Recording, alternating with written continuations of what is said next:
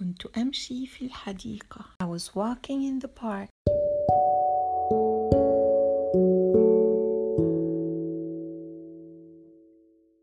وفجأة شاهدت وردة حمراء تطير في الهواء.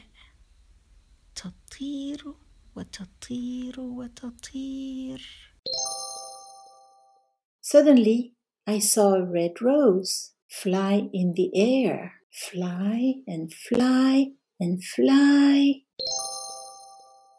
وفجأة جاء طائر أزرق جميل جدا And suddenly, a blue bird came. Very beautiful.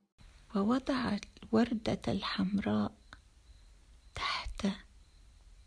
جناحيه وطار بها طار إلى الأعلى And it flew up with it. ثم نزل بها رويدا رويدا نحو الأرض ثانية It put the rose under its wings Then it slowly brought it down toward the ground again.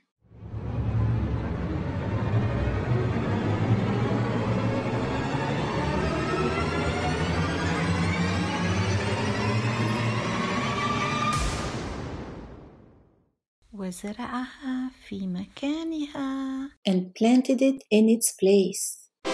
ففرحت الطبيعة ورقصت حولها Then nature rejoiced and danced around it. يا للسعادة What happiness! Check out my books on Amazon. انظروا إلى كتبي في Amazon.